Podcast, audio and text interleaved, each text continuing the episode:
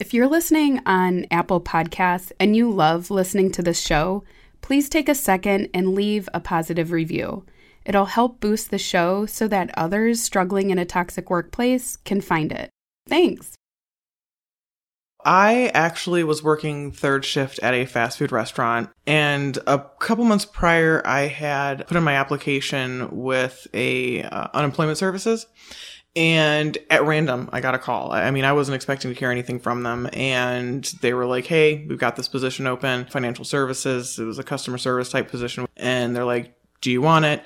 It's potentially temp to hire, which was very stressful because at the time, I mean, we could not afford for me not to have work. So I'm like, I'm taking a big risk. This is Clara. Clara worked as a customer service representative for a financial service firm for six years. This was the same financial service firm that Walter worked for in episode five.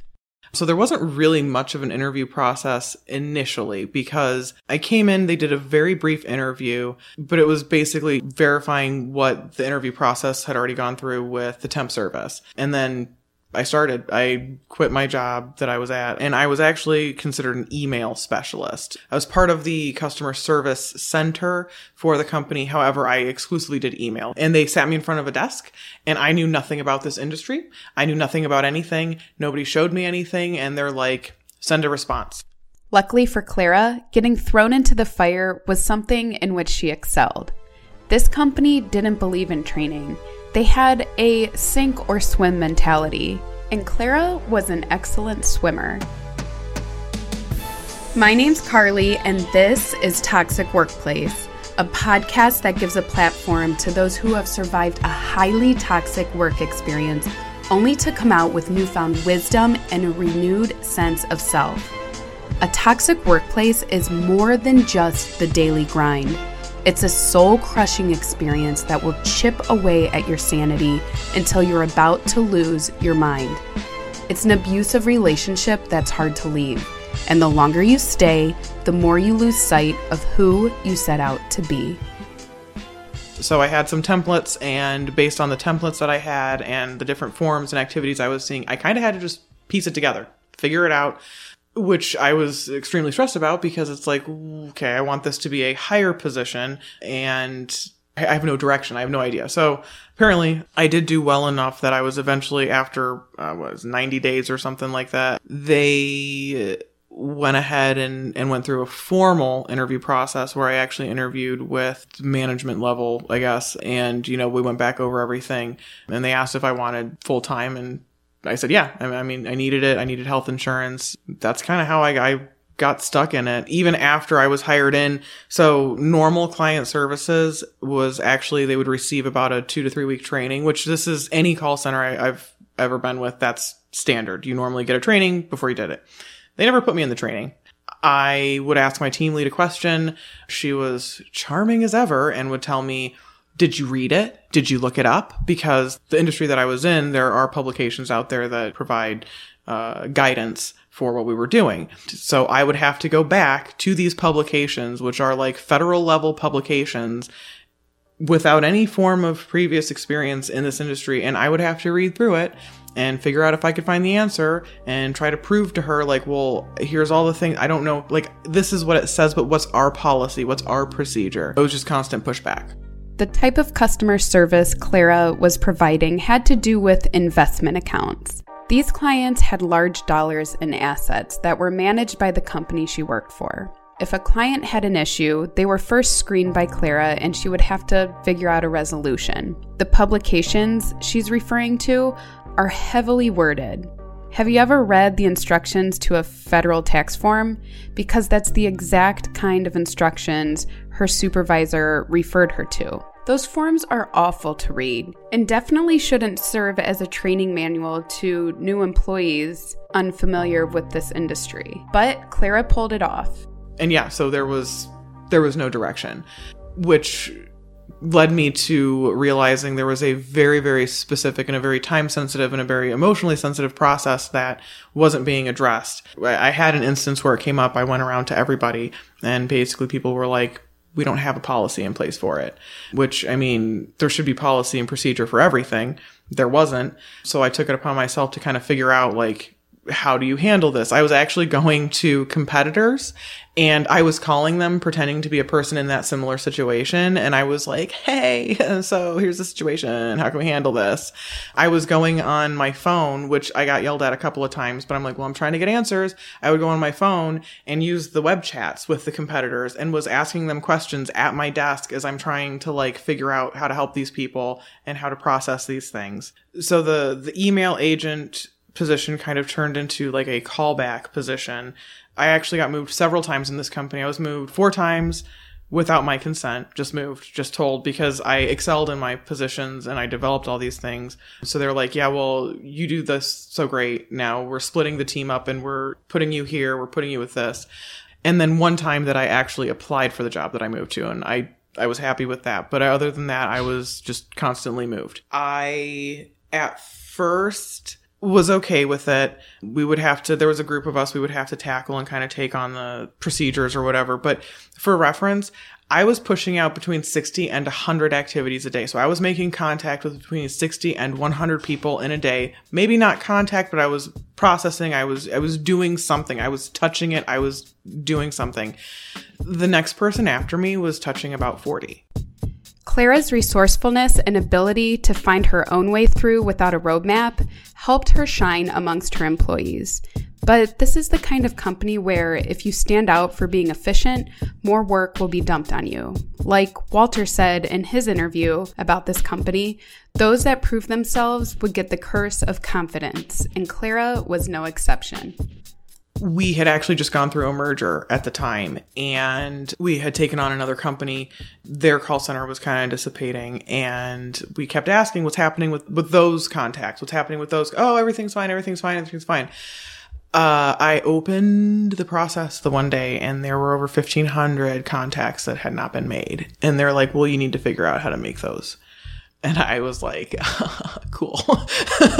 like, they just didn't contact him. They didn't contact him. And then actually at a manager level, they were like, just cancel those activities. If the person really wants it, they'll come back.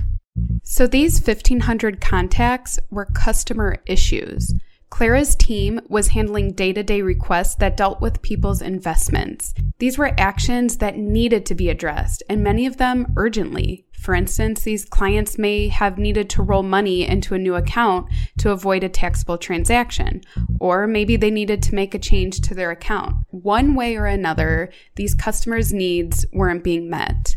And so these people thought this was going through and it was happening. Nothing was happening.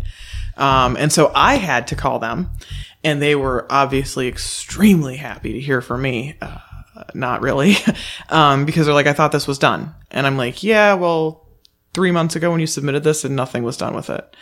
So that was kind of one of the first major red flags. I mean, obviously, up until this point, I, there's been a couple of things where I was like, eh, this, seems a little sketch, but you know, this was the first time where it was like, oh, we've just not only failed the customer, but also the employee in like a severe degree because I was doing these contacts by myself in the the department I was in and the department I happen to be in, the function and process, there could potentially be huge tax consequences for this specific process that the client was requesting. Nobody had contacted them to tell them there was an issue. They thought everything had gone through. They expected it to have been completed already. And then I'm calling them to tell them, Hey, here's what's wrong with your form, with your request, with your this, with your that.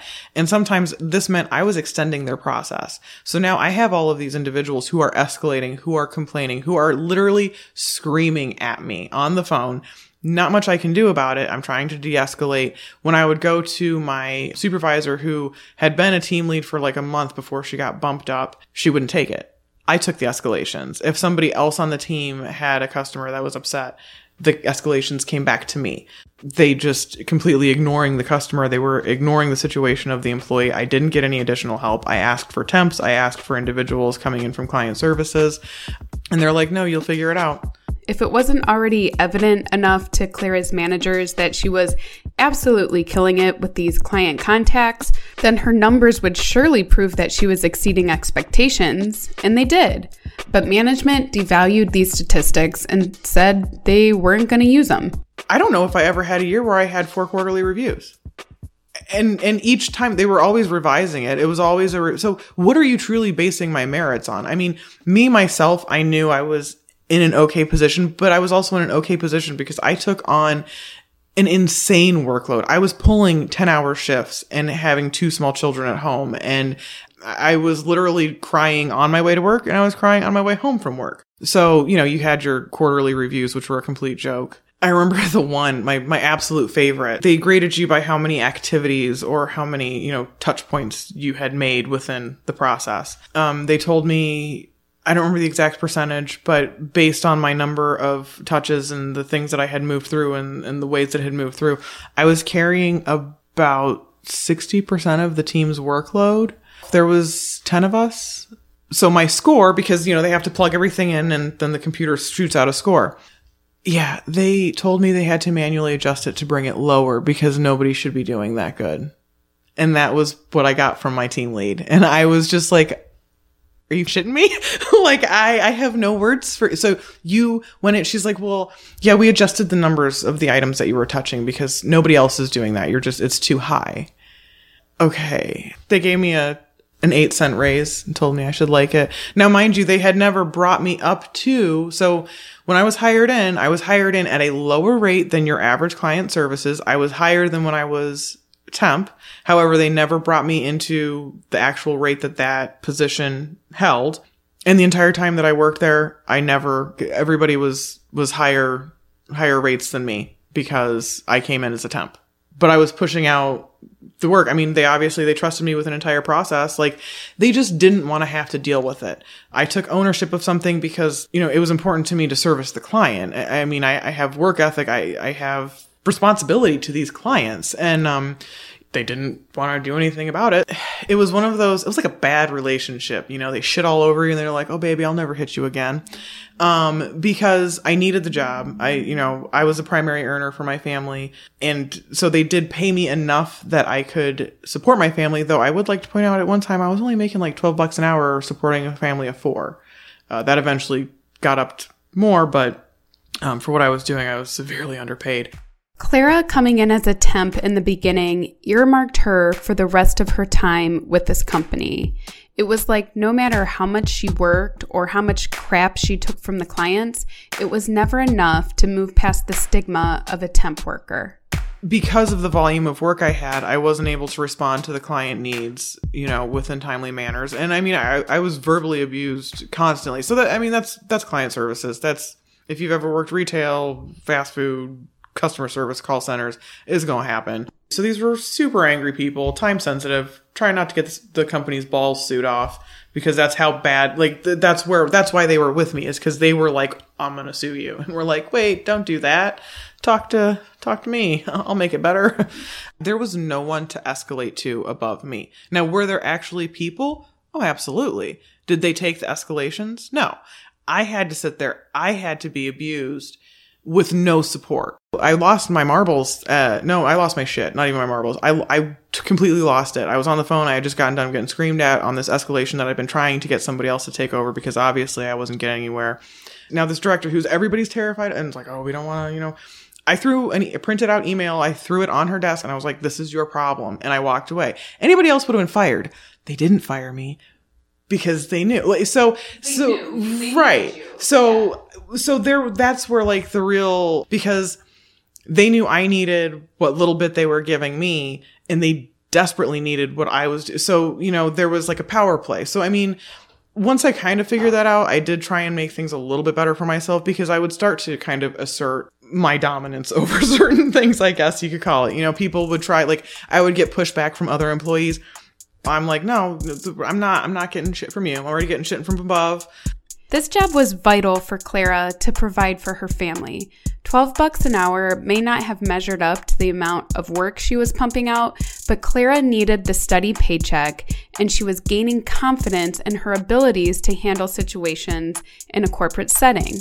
This company is known to instill fear through mass layoffs. Luckily, Clara's work ethic protected her from getting cut. So they used to do mass terminations. I mean, there was a point when they were literally gathering 20 people at a time, taking them into a training room, handing them all separation letters and saying, have a nice day. I mean, you never knew. So, I mean, I guess I should be grateful for them and that that pushed me to go back to college because I, I mean, even though I knew I was needed, how needed was I?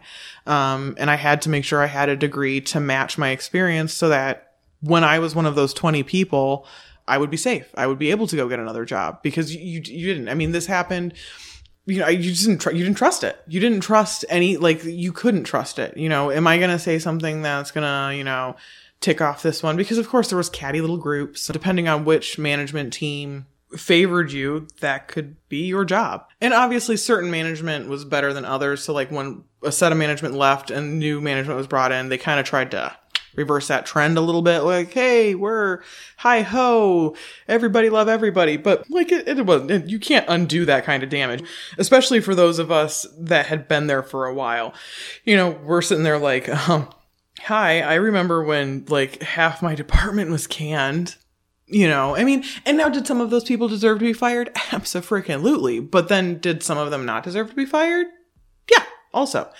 I pushed myself to create a place where I was valued and they needed me. Was I treated with value or need? No. I was just a grunt, you know, that's all I was. Clara was moved up in positions several times at the company. Her abilities to take on massive amounts of clients made her an asset to the customer service department. But despite her efforts, she says she never felt like she was good enough because she didn't have a college degree.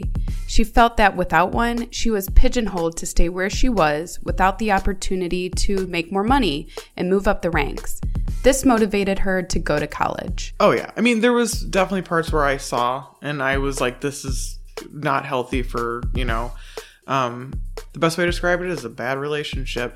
It was just enough to keep you there, gaslighting you, you know, here's health insurance, but you know, here's all these things that you can't get anywhere else because you're not educated. Definitely saw a lot of the red flags and a lot of the things where it's like, this isn't good. But yeah, until I left and truly stepped back and looked at it, I was like, you know, once I look back at all of it, I'm like, oh, well, that's super. I think the biggest thing was the around the lack of education. So a lot of people that had, were there had business degrees, at least associates. I came in with nothing. You know, I came in with cosmetology school dropout, having my kids young, having a generally rough early go of it by the time I got there. So I, you know, from a different different area, different side of the tracks, if you will. You know, the the not having a degree in that particular industry is really rough well, you're, you know, what would you know? It was all very underhanded. It was all very like, well, we know you, you kind of need it here. And it was, so and so has this degree. So, you know what I'm saying? Like, they never, they were good at never directly saying it. Well, you're not going to be able to find something like this for a long time I thought they were right. And to an extent they were because a lot of what I was doing, a, a, lot of industries wanted to see that associate's degree, that bachelor's degree. Um, you know, but then they also kind of made it feel like, well, because I didn't have a degree of any kind, like I didn't under or I, I understood less. And it's like funny because that's not how it works. And I didn't really catch on to that until I started to go back to school, until I went back into college and I'm I'm doing these classes that mirror kind of what I'm doing at work. And I'm like, I already know all this. Yeah. And I taught myself all this by reading these stupid publications by myself because nobody would help me. Yeah, and, and so that that was the biggest thing is it was because I didn't have the education or because well I haven't been in the industry for so long. Yeah, well I haven't, but obviously I'm smart enough to, you know, do it. And, you know, the the undermining of my work ethic. I mean, that is one thing regardless of of anything my parents taught me was this ridiculous need to have like perfect work ethic. Like you have to show, which I mean, I mean, I argue with my kids all the time and tell them that's wrong with what's wrong with society today, but whatever. This idea that college is the measurement for people's capabilities isn't the most accurate rule of thumb. The perspective that if someone doesn't have a college degree, it means they aren't as capable as someone else who does is outdated. Some of the most successful people I know don't have a college degree. And if you do a quick Google search of successful people without a college degree, you'll see some of the biggest names in business.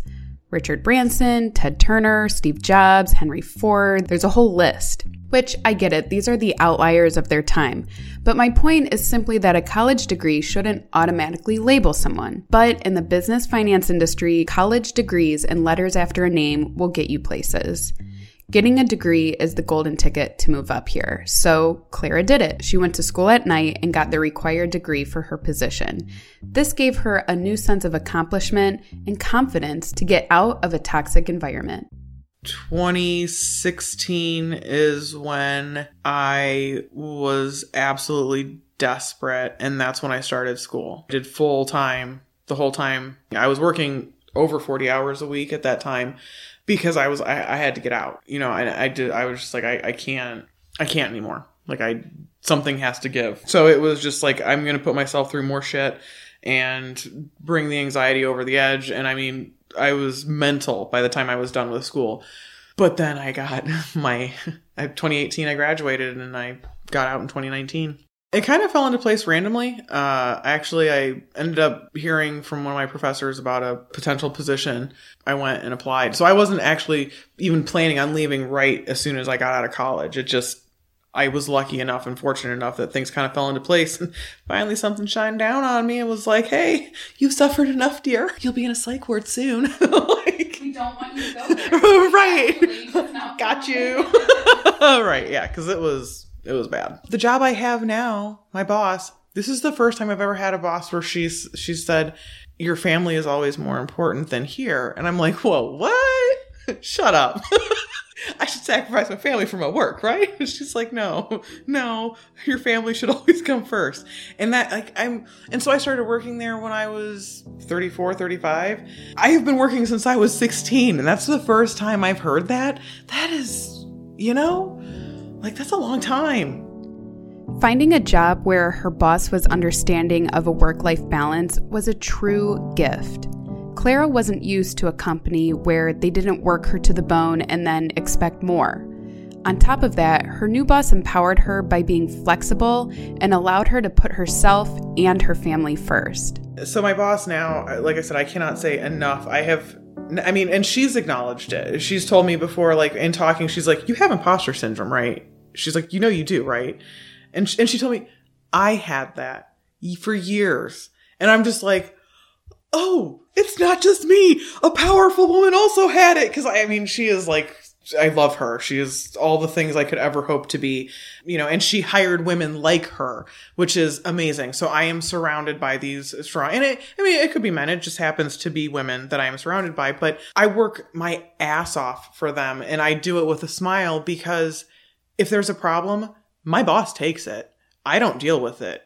I go in and I start to complain about a little something. She's like, "What did they say? When when did they say what?" No, she's like, "Send me the email." And then she deals with it. I'm like, I I wasn't expecting you to deal with it, but I'm not going to say no. like, you know, so there's support. There's, you know, is there anything we can do to help? I can't even imagine the hell I would have been in when COVID hit with the other company. There was absolutely, she's like, you know, if something happens and you need more time off than you have, you know, sick leave for, we're going to work it out. Never, you know, not once if you need to go, if you need to do this. When I was trying to figure out what's going on with my kids in school, I wasn't, you know, you're not supposed to have up private stuff on your work computers. I had both of my kids' Google Classrooms up on my work computers. I have two monitors. One was for my kids' school, one was for work. And my boss is like, is everything okay? Is there anything I can help you with? Do you need me to take anything on. I wouldn't have gotten that previously. I will go to the end of the earth for these people because you know they treat me well. This is Human Basics 101. Treat a human being with respect and it will be reciprocated. It amazes me that the moment there's a profit to be made, money to be had, this basic understanding is thrown out the window. Clara is grateful for her new boss and the way she's respected. Her boss is her advocate, a mentor that guides her when needed and empowers her to be authentic. These are traits of a true leader. Clara says not only has her work life changed, but her personal life has been much more fulfilling. So I'm actually at work longer now because I have a commute. Before I didn't really have a commute. Now I do have a commute. I'm in the car a total of about hour and a half a day. But the time that I'm with my children is quality time. Well, as quality as you can get for having a 15 year old and a 10 year old. I'm not stressing about work. I'm not panicking. I'm not, well, how am I going to make the, you know, it's, it is time. I am with my family. Home and work are separate. And I have not once had that before, especially not with the previous job. The previous job, it was, I was home. I was doing research off the clock, not getting paid. I was doing research to try and get different things sorted out.